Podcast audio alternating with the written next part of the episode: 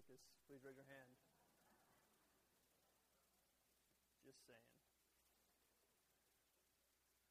All right. Um, you know, one of the things that I find is funny with our students is we'll be reading through a passage of Scripture and it will have a bunch of words in it that they don't actually use or maybe know. Um, so we'll read words, and they're not like hard words. It's just they're just words we don't use. So like we'll say things like righteousness. Like no 12-year-old has ever you know praised one of his friends. They're like, dude, you have so much righteousness right now. Um, and so one of the rules we have is just we're like, okay, what, what, that, what does that actually mean? What are we actually saying when we say this? And I think sometimes these things are true about, about the church itself. I mean, you guys just walked in and we started singing, right? That wasn't weird to anybody? Like some of you were like, yeah, that was a little strange. Uh, if we're being honest.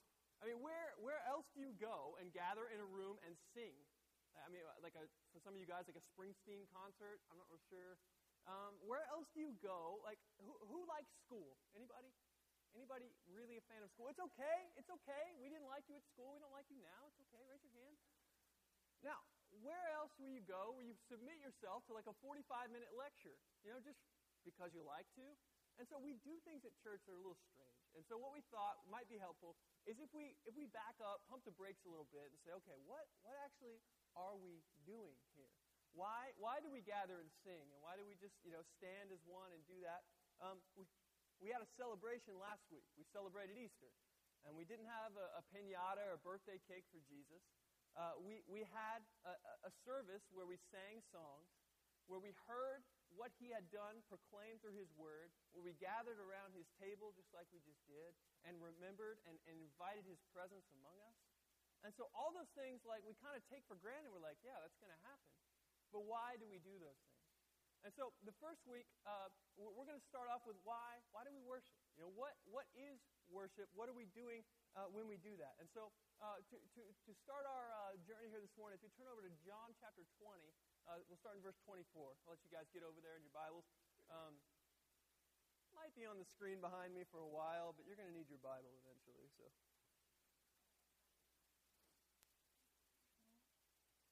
John chapter 20 we're basically picking up right where uh, we ended last week. Last week we ended with the empty tomb.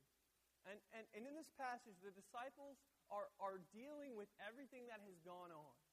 They, they, are, they, they have seen Jesus crucified, and they don't know that he's been resurrected yet. In, in John, Jesus has only appeared to Mary.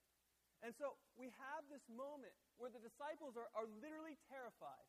It, there's a little detail in there that says that the door is locked. Uh, this isn't just because they're worried about their, uh, their car getting stolen. Uh, this is because they are uh, terrified for their lives. Because the same people that crucified Jesus might be coming after them.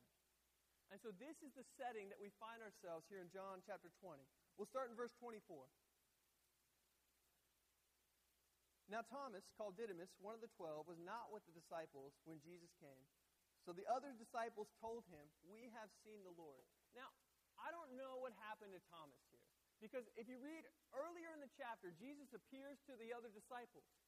And so Thomas, like, I don't know if they sent him out to big, get, like, get like big gulps for them or something. Like, hey, uh, Thomas, you got the short straw, dude. You got to make the coffee run. Like, I don't know where Thomas was when the rest of the guys were gathered together. But Thomas was somehow absent when Jesus appears to the other disciples. And so Thomas was not there. And if you look, uh, keep going here. They said to him, We have seen the Lord. But he said, Thomas says, unless I see the nail marks in his hands and put my finger where the nails were and put my hand into his side, I will not believe it. Eh, Thomas gets a bad rap, right? He's like doubting Thomas for all of eternity. I'd be a little upset about this. Because if, if we're being honest, wouldn't you react the same way? Like, you're hanging out with your friends, you walk in, they're like, yeah, this dead guy just walked through the walls and just hung out with us. You'd be like, all right, cool. That's, that's fantastic. That happens all the time, right? I don't know where you guys hang out, but that doesn't happen to me. And I would be like, um, excuse me, um, I don't know what you guys have been up to while I was gone, if you're playing some trick on me, but I, you're going to have to do a little better than that. you got to show me what's going on here. And so Thomas is out, and he says, I'm not going to believe. You know, I, I don't believe it. And, and you know, he gets kind of a bad rap. I don't, I don't know if he's comfortable being called Doubting Thomas, because I think a lot of us would have responded the same way. He says, Unless I see it, unless I see it for myself, I'm not going to believe it. But if you look in verse 26, it says, a week later, his disciples were in the house again, and Thomas was with them. Though the doors were locked, again, we're terrified, Jesus came and stood among them and said, Peace be with you. And so Jesus comes and, and he enters into the situation again. And I, you know, again, this is just a little aside. I don't know what this is saying about our resurrected bodies. Because in a while, we're going to see that Jesus is able to eat with the disciples, that the food doesn't just go right through him. But apparently, he can walk through walls. And, and so, what this tells me, just as a little aside, is that being resurrected is going to be kind of awesome. I'm uh, just going to tell you that. I'm still holding out hope that I can fly. Um, that has nothing to do with the Bible, has nothing to do with God. It's just selfishly, I just want to be able to fly, okay? And so Jesus walks into a, a locked room, walks you know, essentially through the walls, and he says, Peace be with you. And then he said to Thomas, Put your finger here, see my hands, reach out your hand, and put it into my side. Stop doubting and believe. Now, wouldn't Jesus appearing in the room have been enough? Like, couldn't he just said, See, Thomas, here I am. But what does he do? He invites Thomas to touch his hands, to touch the wounds in his hands, to, to touch his side where he was pierced. And so Jesus invites Thomas not only to observe, not only to behold him, but to experience him. I don't know where Thomas was when Jesus came the first time. But the second time, he comes and he invites Thomas to experience him. One of the things I, I, I tell people a lot, and I've heard this from a lot of people, is that we, we are all theologians. Like, you may not consider yourself somebody who talks about, uh, you know, whether there's uh, predestination or not, or whether there's, uh, you know, we all um, are, are, are resurrected for all of eternity, how that works out. I don't know uh, if you think about those things. But what we have to realize is, is that God is revealing himself. He is drawing us close. He's inviting us to touch him. Um, he's inviting us to experience him. And our response to those experiences, the way that you live your life, says what you think about God, says what you think about those things that have been revealed to you. Um, w- when it comes to worship, I think a lot of times we do this with this weird sort of dualistic thing. So worship becomes about our emotions. Worship becomes about making us feel something. And it becomes about um, the, the, the, way that maybe the music makes us feel, the way that the words, they fall on our ears. And if it makes us feel something, then clearly God was moving, and clearly God was doing something. And we discount the part where, where God is actually trying to get to our brains and to, and to talk to us in ways that we can understand, in, in ways that we uh, can experience. Um, some of us, I think especially guys, we, we use this as sort of an excuse not to engage the Lord in worship. Because, because all the weird, crazy people are getting all emotional over here. I'm just not that guy. Right? And so I'm going to think with my brain. I'm going to reason this thing out. But, but here's the thing that is such a false premise. God is not asking you, when it comes to worship, to turn off your brain. In, in fact, as, as we're going to see here in just a moment, um, what God is inviting us into is, is a more revealed presence. He's inviting us, us to see Him for who He is and then respond. And so we are all theologians. The, the things that we see of God and the way that we respond to that tells exactly who we think that God is. Let me put it this way. So, Courtney and I um, have been together for 10 years now. Uh, we've been married for almost five of those years. Now, Courtney and I met when we were seniors in high school. So what this does is like I, I can't tell any student that oh yeah that won't be the one you marry because I, I, I've completely lost that ability because I met my future wife as a senior in high school. Now, when we were seniors in high school, we were absolutely in love. I mean, I, I, I don't really uh, make any ex- uh, excuse or make any, uh, you, you, know, there's no uh, bones about it. We, we were definitely in love. And, and we were in love in all the ways that two seniors in high school would be. We loved, we loved being around each other. Just love hanging out with one another. We talked late on the phone. Uh, we just, you know, just all that weird smiley stuff, you know, that, uh, that, that was happening. So 10 years, 10 years we've been together. And you know what? Like some of those things, some of those things that may have marked our early relationship, they're, they're different now. They're not, they're not gone by any stretch. Um, you know, we never fought when we were dating. Like, very, very rarely. And if it was, it was like, oh, I'm so sorry, I'm so sorry, you're right, no, you're right. You know? And every married guy in here is like, yeah, it doesn't happen anymore. But here's what I want to point out is that our love, our love was, was immature at one point. But, but now, even though, even though we've had a, a fight or two in, in that time, even though we've had a disagreement, the more I know of Courtney, the more I see of her and this fantastic woman, the more I see the things that make her tick, the more I see her heart, the more in love I am, right? And so when it comes to worshiping God, it's the same thing. Like we may start out with this emotional experience of God. We may be worshiping and, and gathering around a, a Lord Jesus whom we don't really understand at all. We just know that he's saying something that is for us. But, but God is inviting us into a journey that will result in maturity, that will result in us walking with Him, not just, oh God, I guess I felt something. Because, guys, those of you who are married know that there are days in your marriage where you, the, the reason that you stay together is not because of your emotions. It's not because, it's not because you feel so much for that person at that particular moment. It's, it's a force of your will. And the interesting thing is, in our society, that sort of love is completely looked down upon, right? Like, like if you if you just if, if you have decided um, what the what the Hebrews called ahava, excuse me, let's speak my Hebrew. Um, if you have decided in your mind that you are with that person no matter what, that sort of love is discounted. We have this idea of romantic love that if you don't feel it, oh, what, what happened to your marriage? Oh, we fell out of love, right? Every one of us have heard something like that. But what God is inviting us into is to see Him for who He is, to see His, his revelation, to see His presence. Turn over to Romans 12, 1, 2. We're going to look at this uh, as Paul would see it.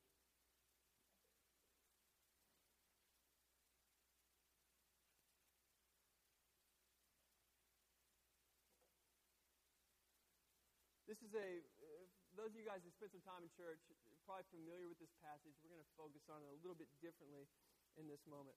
But it says, Therefore, I urge you, brothers and sisters, in view of God's mercy, to offer your bodies as a living sacrifice, holy and pleasing to God. This is your true and proper worship. Do not conform to the pattern of this world, but be transformed by the renewing of your, what's that word? Renewing of your mind then you will be able to test and approve what God's will is, his good, pleasing, and perfect will. Now, when we turn to this passage and we talk about worship, we typically focus on the part where, where Paul is saying that he's, he's asking us, he's demanding that we would offer our whole lives as a response to what God has done. But what we usually kind of skip over is how that is actually taking place. You see, Romans 1 through 11, it, it builds like a symphony. And this part, therefore, uh, I urge you, brothers, is, is sort of the turn in that argument. And so everything that comes before this section is, is, is, uh, is Paul is showing us that that is all a part of what he's going to say next. And so what Paul has done in Romans is he has shown step by step how God has kept the promises to Israel, to his people. Because you can see, like, if people come along starting this new thing, like, okay, Jesus is the Messiah, so now, now uh, we follow Christ. And uh, you can see, as a Jewish person who'd been taught that the Lord your God is one, to worship him and him alone, uh, that, that the Messiah would come and would restore Israel, you could see how these things would be a little confusing. And so Paul is talking to the Jewish Christians specifically uh, in Rome, and he's saying, look, God has done exactly what he said he was going to do. He just didn't do it the, th- the way you thought he would. And so Romans 12, 1 is the turn in that. And he says, in light of this ordered account of what God has done, offer your bodies as a living sacrifice. This is your act of worship by the renewing of your minds. When it comes to worship, God is not asking us to turn our brains off and turn the emotion up. Uh, what we find is that, is that when, we, when we see God for who He is, it leads our hearts to greater worship. Um, it's quite the opposite, really. And, and, in fact, like if you go back to Romans 1, the sort of famous passage that reveals that all of humanity is sinful and broken, the, the thing that God gives them over to in, in, in light of their rebellious desires is, is a depraved mind.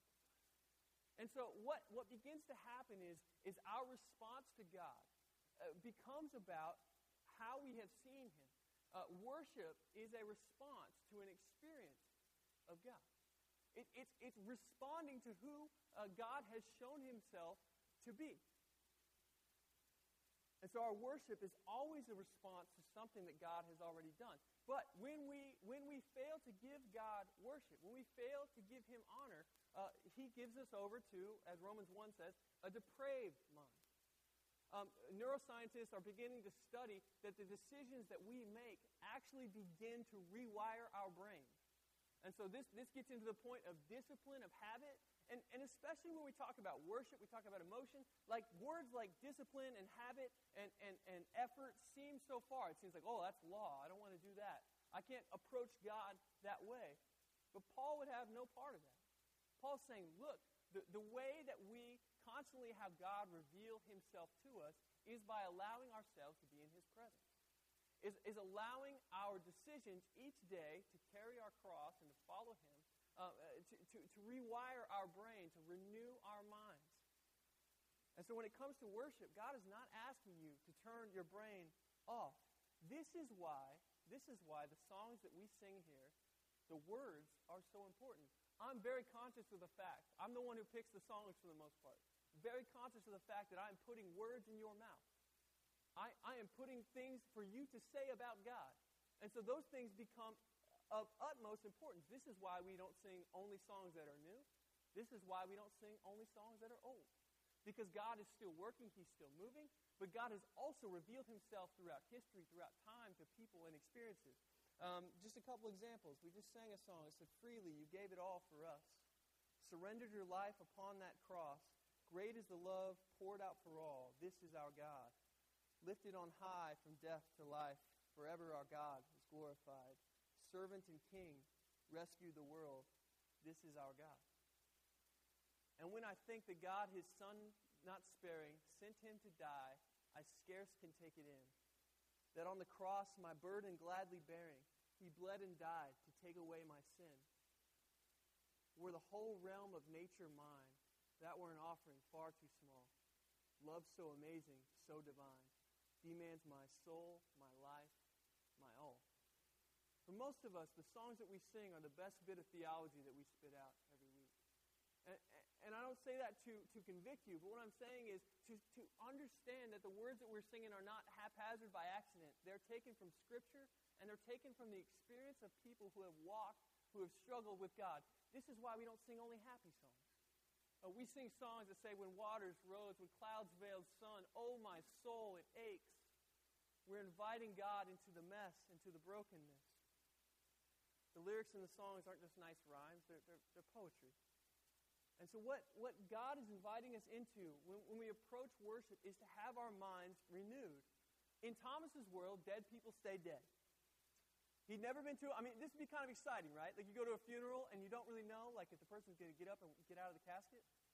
Like, I think I would actually like funerals at that point, right? Like, we'd all be like, it happened, right? You know, this would be kind of fun. You know, we don't like funerals because there's an end. It's sad. It breaks our heart. But if there was a chance, like you know, I can see even some of you more degenerate people gambling on this stuff. You know, like like is he going to get up? I don't know. Um, but in Thomas's world, dead people stay dead. He was not expecting a risen Messiah. He was not expecting a crucified Messiah. But Christ invites him to touch. Not just, not just hey, see, Thomas, here I am. He says, Experience me, touch and see. And look at Thomas's response My Lord and my God. That's worship. Acknowledging that God is exactly who he says he is. Acknowledging that Christ is exactly who he says he is. My Lord and my God. Worship is a response to an experience of God, who he is, and what he has done. And guys, he wants to reveal himself to you. This begs a question, I think, for us that we have to answer. Who is that God? Who is that God that we worship? Because if, if God is inviting us to worship Him uh, for who He is and what He has done, then who is He and what has He done? Uh, a couple, couple things I think that we sometimes uh, have misconceptions about who God is. And so I'm going to list just a couple of, of things I see in our society, in our church, that I think sometimes is maybe a, a, a misapprehension of who God is. The first one the old cranky guy with a beard. Um, the eternal killjoy trying to dominate his creation into submission. Well, why does God tell you that you can't, uh, that, that you shouldn't uh, do certain things? That you shouldn't sin in certain ways? Is it because he just doesn't want you to have any fun? Is because he's trying to just make you so depressed and, and beaten down that you'll be like, okay, God, I guess I'll worship you? Um, or, or is it something else? You see, a lot of people have this view of God that he is the judge, that he is waiting for them to mess up so he can bury them. The God is the old cranky guy with the beard, kind of senile, doesn't really know what's going on, but he knows how to drop the hammer. And so this becomes a, a you know, you can see, like Matt Chandler says this great thing. He says, no one wants to hang out with the judge, right? Like you don't want to play catch. You don't want to grab a cold beverage with the judge, right? Because you're always a little on edge. You're like, am I breaking a law here? Like, is this going to be okay? Like, it's always that mentality. You know those people in your life, that those people that you that you just feel a little uneasy around. You're kind of always glad it's over when it's over. Like you're, you're hoping you didn't mess anything up. Some people see God this way. And it's no wonder that they don't they can't worship him, that he seems uh, far off and, and a little bit cruel, right? And so God is not the old cranky guy with the beard. Second thing I think we mistake God for distant and removed. Uh, this is a leftover from the 18th century, uh, beginning of the Enlightenment period, uh, when people basically decided uh, if there is a God, uh, he doesn't care about his creation. He's far off. He's doing his own thing. Uh, this works out in a couple of different ways. Um, basically, God is up there, but it would also seem that given all the pain, the suffering, all the things that go on in the world, that he really doesn't care about his creation. Um, in this mindset, God is either absent, he's powerless, or he's just flat out cruel, right? Because if he's absent, then he's just, he's just away. Like he set the world up like a clock and then he walked away. Um, if he's powerless, then he sees all the things that are going on in the world and he can't do anything about it. Or the worst case scenario is he's a total uh, cruel tyrant because he sees all these things and he decides to do nothing. And so uh, some people have seen that God is far off, he's distant and removed. And again, if this is your picture of who God is, it's not hard to imagine why your worship, why your giving of your heart to something that has been revealed to you is far off, distant, and removed. Because that is who God, in your perception, has shown himself to be. And so that's the second one, the distant, removed God. The third, and this is the one I think that very much is, the, is sort of the air we breathe, the, um, it's basically the, the God that looks like you. Um, in many ways, this is the God of our age. Um, it, you know, people, uh, people claim uh, that they don't believe in God, that they don't, uh, they don't worship any sort of higher power. But really, when you peel back the layers, who are they worshiping? Themselves, right? Like they're, they're worshiping something that they, they have determined in their infinite wisdom, you know, in their 40 or 50 years, that they are the apex of human existence. Thank you for being among us, really. Um, because I, I, sometimes I just want to point out how arrogant that is. Uh, to, to say that God is uh, exactly who you have made him to be. In Genesis 1, God fashions man in his image. But in reality, a lot of us today have fashioned God in our own image. If God never says anything about uh, sin in your life, if He only does stuff you approve of, if He only talks and sounds the way that you would talk and sound, then perhaps you're not worshiping God at all. Perhaps God looks a lot like you, a, a lot like the God you see in the mirror. And, and this is, again, like we can point at this from so many angles because it is so prevalent in our society. Um, it, it's so prevalent in our churches, even. Uh, but you see that, like, um, people say, well, just, just go, go after your heart. You know, just follow your heart and, you know, be who you're supposed to be. Um, and, and those things all sound really nice, and I'm going to sound really grumpy and cruel saying, well, maybe not. But, but, but the Bible seems to bear witness that our hearts, the, the bent of them is kind of evil. That we do the things that are right by us, we do the things that are, that are best for us, but we don't look to the needs of others. We don't love God and love our neighbor, as Jesus would have said. And so a lot of times, I think when we peel back the layer of the God that we are worshiping, that a lot of times it's, it really looks a lot like us. The answer to all this, the problem with all this, the, the, the, the, God's response to, to the old cranky guy with the beard, to the distant removed God, or to the God that we would make in our own image, is Jesus. But to, to get there, we're going to go back to Isaiah 40. So turn with me over to Isaiah 40.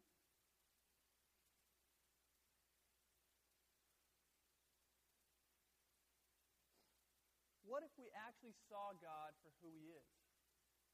What, what if He actually invited us to touch His scars, to put our hands in His wounds? What if He's inviting us into that right now? Isaiah chapter 40. Because I think, like Thomas, when we see God for who He is, our response will be, My Lord and my God. So I'm going to I'm gonna jump around a little bit in this chapter, but I just want to point out a couple things, and we're going to get back to the New Testament. It says, Comfort. Comfort my people, says your God. This is, this is written to people who are in exile, who have been told over and over again that their God has been either defeated or he never existed at all. Uh, that they have no hope, that they have, uh, are, are dominated beyond any sort of repair. And this is what the message that God speaks into that situation. Speak tenderly to Jerusalem and proclaim to her that her hard service has been completed, that her sin has been paid for, that she has received from the Lord's hand double for all her sins. A voice of one calling in the desert, Prepare the way for the Lord. Make straight in the wilderness a highway for our God. Every valley shall be raised up, every mountain and hill made low. The rough ground shall become level, the rugged places a plain. And the glory of the Lord will be revealed, and all mankind will see it together. Look at verse 6. All men are like grass, and their glory is like the flowers of the field. This is why we make crummy gods, because we keep dying. The grass withers and flowers fall because the breath of the Lord blows on them. Surely the people are grass. The grass withers and flowers fall, but the word of our God stands forever. You who bring good tidings to Zion, go up on a high mountain. You who bring good tidings to Jerusalem, lift up your voice with a shout. Lift it up, do not be afraid. Say to the towns of Judah, Here is your God. And so Isaiah is going to begin to push back against this idea that we can worship a God, any other God than has been revealed to us. You know, we, most of us in here, yeah, we're fine people. We just don't make very good gods. Um, uh, think about it this way: like, if, if, if somebody were to tell me that you guys, like, while I was preaching this message, um, you know, uh, Matt was going to throw up just a videotape of my thoughts and my actions over the last week, um, guess what? I'm not still standing here. You guys have either done away with me or I've walked out. Um, because we are hypocritical at our hearts. We, we are prone to, to say one thing and do another. But the word of the Lord, as Isaiah says, stands forever. Here's the good part. Verse 11. He tends his flock like a shepherd. He gathers the lambs in his arms and carries them close to his heart. He gently leads those that have young. You want to see who God is? God's not far off. God's not distant. He's not angry with you. He says, Comfort, comfort my people. I'm coming to you. Now, this is in the midst of judgment and exile, but God says that I will not let judgment and exile have the last word, that I am coming myself to you. You, you think God is distant and far off? The problem with that is Jesus, because he came. And he comes like a shepherd. Jesus will say that I am the good shepherd. That, that my lambs hear my voice and they know me. Okay, let's turn over. Actually, let's look at one more verse in that before we head over there. Um, Verse 12 Who has measured the waters in the hollow of his hand, or with the breadth of his hand marked off the heavens? Um, what that is saying is that God is really big. You know, the whole world fits like right here. It doesn't even take up the whole hand, it's just part of it. And he's saying this God who, is, who fills the whole universe, who is bigger than anything that we can comprehend, will come to us like a shepherd, will draw us close to us. God is the God who comes near. Perhaps we could see him for who he is today. Ephesians 2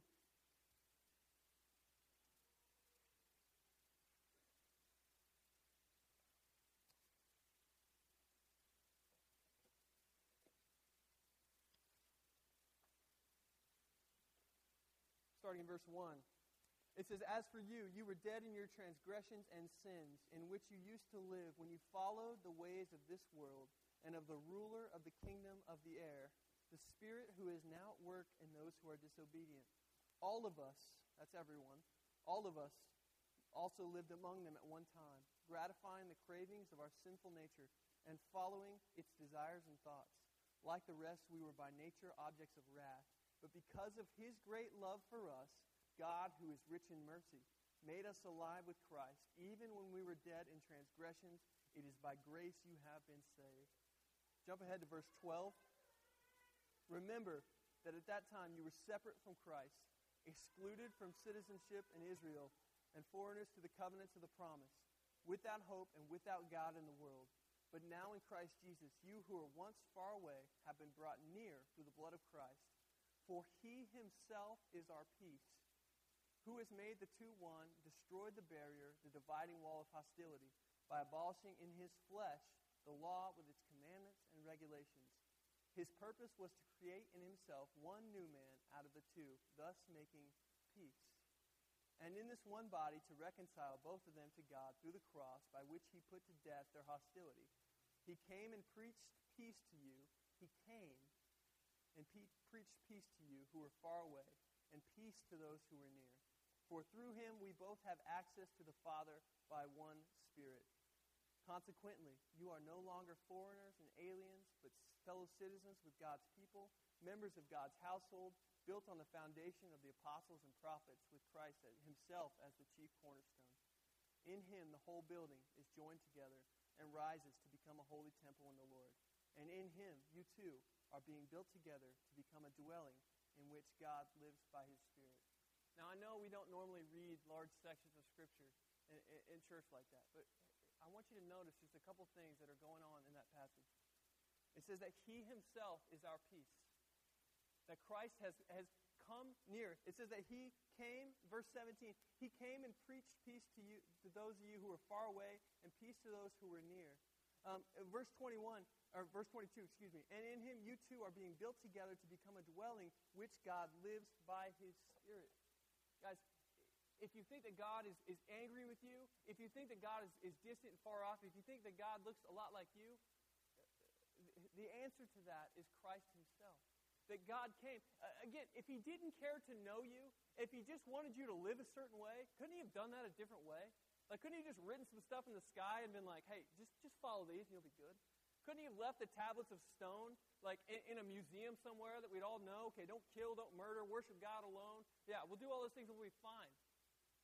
But, but if God desires to know us, if he's asking us to, to, to respond to an experience of, of himself, and he's inviting us into that, then he came himself. He says, okay, this is going to cost me the thing that is the most dear to me, my son Jesus. We just celebrated Good Friday. And the reason that we can call it good is because through his cross, through his resurrection, he is making peace. And if you read that last verse, verse 22, it says that he is making us into a dwelling that God's Spirit can dwell. Jesus didn't just come into the chaos and the madness of our lives, into the suffering and the pain for a while. He wants to walk with you every day of your life. He wants to dwell with you. But when we confine God to, to an hour on a Sunday morning and, and wonder why our worship is boring and dry, perhaps, perhaps it's something else. Perhaps if we were to walk with him and to see him for who he is, we'd respond like Thomas and say, My Lord and my God. Guys, he's inviting all of us into that sort of relationship, into that sort of reality, into that sort of world redeeming hope.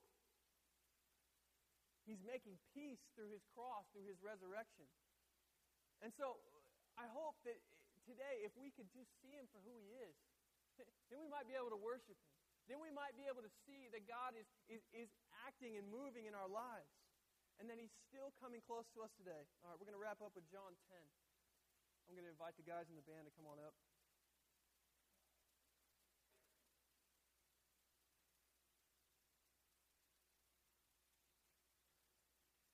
John 10. We'll start in verse 9. I am the gate. Whoever enters through me will be saved. He will come in and go out and find pasture. The thief comes only to steal and kill and destroy. I have come that they may have life and have it to the full. I am the good shepherd. The good shepherd lays down his life for the sheep. The hired hand is not the shepherd who owns the sheep. So when he sees the wolf coming, he runs away. Verse 14 I am the good shepherd. I know my sheep, and my sheep know me. Think God doesn't care about you? Think he's far off? He's come near. And, and I want to illustrate to you what the cross actually says to us is that there's nothing that you can do, nothing that you have done in your life already that will separate you from God's amazing and, and uh, all redeeming love. He's inviting us all to behold Him. And, and I hope you guys, if you don't hear me say anything else today, hear this that God is near. That He has come near. That He didn't just see it fit to just like, okay, you guys, you do that, and we'll see you when you get to heaven. He's inviting us into a reality where He is close, that He draws near to us, and in the middle of the pain and all the suffering. And so, guys, for some of us in here, I know we've been doing this thing for a while. Like we show up here uh, week in and week out, and, and we're trying our best to walk with the Lord. And that's a good thing, let me just say.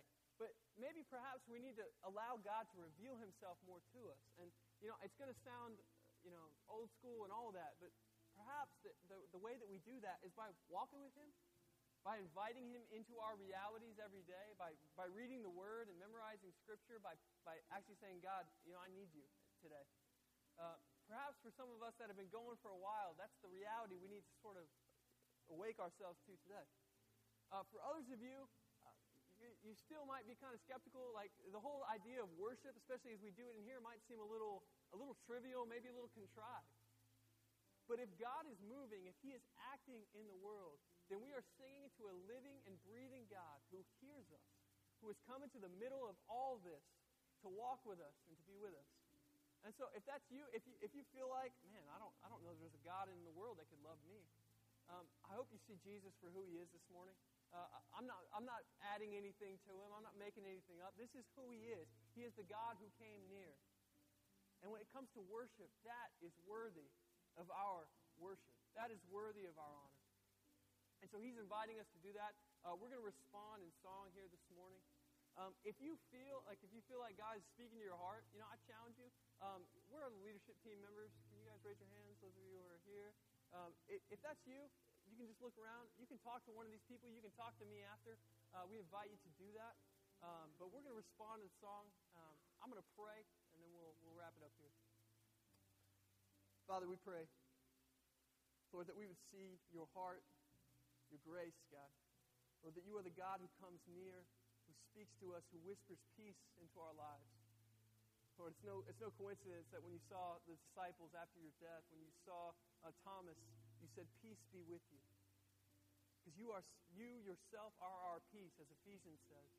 And so, God, we ask, Lord, that our worship would not be some, some contrived version of God, but would be the God of, of Abraham, Isaac, and Jacob, would be the God of, of Jesus Christ, would be the God of Paul, or the God revealed in Scripture, living and active in our lives here today.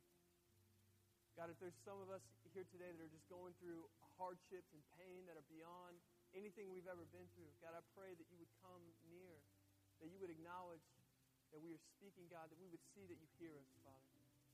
Lord, that we would reach out to other people in the church here this morning, that we would allow your peace to be made manifest in our lives. So, God, we ask that you, Lord, would just be glorified, would be honored. Lord, help us to respond to you uh, in worship. Lord God, we love you, and we pray.